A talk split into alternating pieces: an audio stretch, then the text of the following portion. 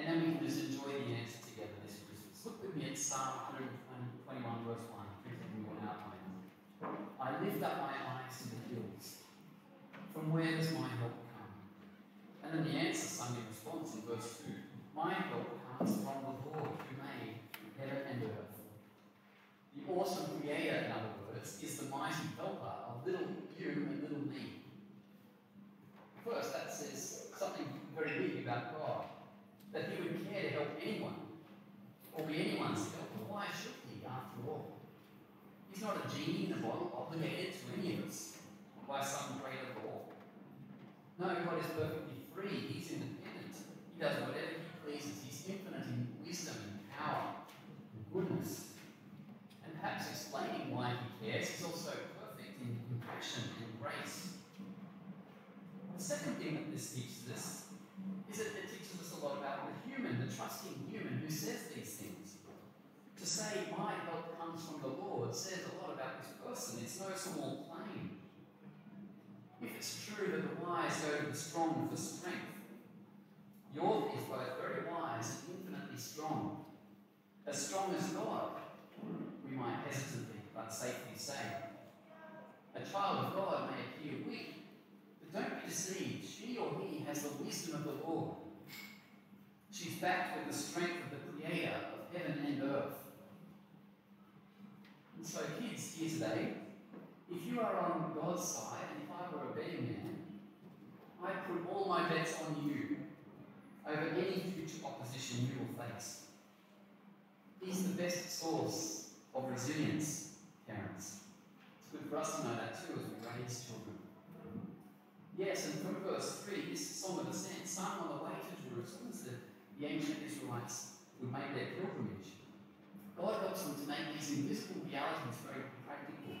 Trekking up mountains, ravines, they travel in summer, other times in winter.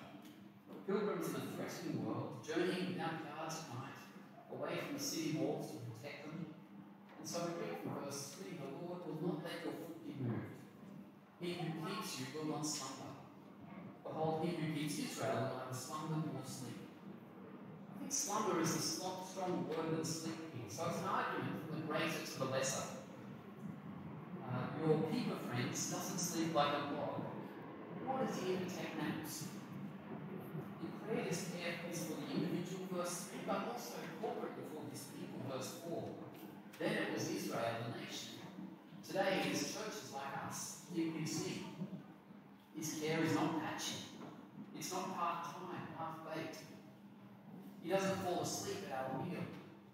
We don't have to worry about a weakness in his care like we might between nurses' shifts or the changing the guard, the new doctor that they're moving to, the, the challenging opportunity that we're facing in the coming year. We need not worry about 2023, let alone tomorrow, knowing he's already there. Whether we know it or not, whether we feel it or not, his, his keeping is perfectly constant. It's constantly perfect. Yes, we're enriched, we're comforted, we're emboldened if we know and feel this reality. But even our weak perception does not weaken our shepherd's vigilance. There's no way you can fall when you're in his hand. Steady feet, verse 3, kept vigilantly, verses 3 to 4. He's got us. Now, many years ago, my teenage brother was asked to babysit for our neighbours for the last time. Uh, the reason why this was the last time, well, it could have been because they went, when they got home from their dinner date, they hadn't thought to take a key with them to get back into their house. And despite them banging on the front door and banging on the windows, they couldn't wake my brother. He was fast asleep on the lounge while they were paying him by the hour to care for their children. this brother's always been blessed with great sleep. we shared a room for some years, and it didn't matter, a cup of coffee, whatever. Darkness plus three minutes led to snoring. And then I'd have to listen. Now, I love my brother, but God isn't like him in that regard. He never slumbers, never sleeps. Every day, every season, he's there. Our every adrenaline rush, our mental health episodes. He hasn't gone anywhere. And he's always working for the good of those who have come under his care. Whatever the outlook, The Psalm 121 uplook, I raise my eyes to the hills, tells us all is well. Powerless the wise recognize themselves to be. We can't keep our lungs working, we can't keep our hearts beating, we can't keep the choices of our children to be good for them, we can't keep our ministries effective here at church. Notice the repetition of the word keep. Do you think God is trying to tell us something as we look, at this? After the help and the help of verses 1 and 2, he's offering help. The word keep is emphasized. Verse 3, he who keeps you. Verse 4, he who keeps Israel. Then three times in verse 5, instead of name, the Lord is your keeper. The Lord will keep you. The Lord will keep your going out and your coming in. Verse 8. Repeated to break into our consciences. Whether we've kept it out deliberately through hardness of heart, preferring to blame God for things, or whether we've just been underestimating the reality. For the tired ones, anxious ones, worrying ones, ever analyzing ones, the Lord is your keeper. Life, new birth, born again life, a joyful, peaceful life, cannot be established and cannot progress, mature, without this knowledge. It's fundamental as treating the Lord, treating God as God. But to further help us to grasp this, look at verse 5. The Lord is your keeper. The Lord is your shade on your right hand. The sun shall not strike you by day, nor the moon by night. Recently in the Psalms, we've seen the Lord's face is shining upon us. Last week we saw that we have God's right hand man, Jesus. And here are analogies of shade and shadow, the sun and the moon to express God's care for us. He protects, but more than protect, He also comforts. The Lord is as close to you as your shadow. He helps you, and He's now at your right hand. Whether you find yourself afraid, or fretting, or threatened by things of the day or by the things that happen at night, in the light of day, in the darkness of night, God keeps you. That's the point, I think. And it's so celebrated in verse 7 that the Lord will keep you, singular, talking about you, the one wearing your clothes, sitting in your seat this morning, keep you from all evil. And this doesn't mean that we're spared going through suffering, we have no experience of evil, but that ultimately He holds us through evil and beyond the curse of this broken world. Our home of righteousness is surely waiting for us in God's plan for those who love Him. Now, I made lots of mistakes as a boy, as a teenager, and as I shared this with my own teenagers, I would do things differently if I could talk to my younger self. But I've made far more mistakes had God left me to myself, and had not verse 7 God kept me from evil through many dangers, toils, and snares as a young Christian. I then made mistakes as a young Christian adult, or husband and dad, but again, I would to myself. I would have made far more worse mistakes. I'd have hurt myself and others much more had God not kept me from my own evils primarily, but also from the evils of countless others. Our keeper keeps much evil from us and keeps us from much evil. He keeps your life physically, spiritually, in verse 8, forever. After all, God has already released us from the otherwise inescapable grip of the evil one. He will keep you through and ultimately from all evil. And yes, look at the sweeping addition in verse 7. He will keep your life. More literally, He will keep your soul. The part of you that remains when everything else goes. And so we might be threatened by disease or circumstances, but our life, our souls are not so vulnerable. You might mess up your exams, you might fail your PEACE test, you might miss out on the job, you might like someone and they don't like you back. You might be confused about who you are. Even still, He will keep your life. He will even keep your soul.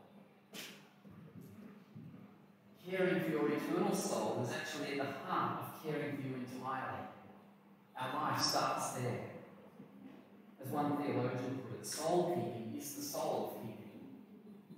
If the soul be kept, all is kept. Now, I love the way Hebrews 13 draws that out. It says, Keep your lives free from the love of money and be content with what you have. Why? Because it continues, God has said, Never will I leave you, never will I forsake you. So we say with confidence, The Lord is my helper. I will not be afraid. What can mere mortals do to me? What can circumstances do to me if God is already in control of? Friends, the great news of Christmas is that Christians need fear no person and no thing. Bold as lions. It's why Christians sacrifice finances and time in their time. It's why Christians go to the ends of the earth, to nowhere villages, to share this good news, knowing they don't have to hold on to this life, but God holds on to them. That He's got our lives at the deepest level. That they've got a safety net underneath their lives that allows us to go anywhere and do anything confidently. I don't think the poet David Whyte was a Christian to know this truth. But he was onto something when he said the price of our vitality is the sum of all our fears. The price of our vitality is the sum of all our fears. If we're living with fear and anxiety, we're going to be sapped of our vitality. Christians need not go there. Fear not, says God repeatedly through the scriptures to his children. His perfect love driving out all fear. The weak are made immortal and infinitely strong because we say, My help comes from the Lord, maker of heaven and earth. Beat that wealth, poverty, sickness, troubles, violence, death, T Rexes. The voice of the Lord says to his listening people, verse 8 The Lord will keep your going out and your coming in from this time forth and forevermore. I can't think of any better gifts for you to enjoy this Christmas. I don't know what you've already received. Simon with some nice socks. But what a gift this is to know the Lord. And as John 1 helps us to see through the reading Javier gave us, the Lord Jesus himself is your helper. The helper himself came and took on flesh. The Word became flesh and dwelt among us, and we've seen his glory. And so we look not only to the hills, but we look to this man's miracles, his sacrificial cross, the purchase of forgiveness, to make God our friends. We look to the resurrection as we raise our eyes, and the sky to which the Lord Jesus was ascended, saying death is not the end for him or for us. We lift our eyes to the Lord Jesus this Christmas, the gift full of grace and truth, who assures us, as verse 8 says, the Lord will keep your going out and your coming in from this time forth and forevermore. Friends, if you realize this morning you've been resisting the help of the Lord in any way, if you've been choosing to do it alone through life, to depend on your own limited resources, to live with no assurance of His keeping, I ask you to ask yourselves why stay on that perilous path any longer? Why not be God's close friends deliberately on this side of the grave and on the next? Usually, God's keeping is an invisible reality, but one time God led us to see something that made us very aware of His keeping and very grateful. One night, while we were living in Mongolia in our apartment there, just before dawn, one of the kids woke up and uh, was sick, and so Ashley gave some medicine uh, from the kitchen. Suddenly, a very dark, eerie feeling came over her. Uh, an inexplicable fear was just coming across her. And at the same time, a song came into her mind many of you would know if you've been to Sunday school. And the presence of Jesus was with her as she sang.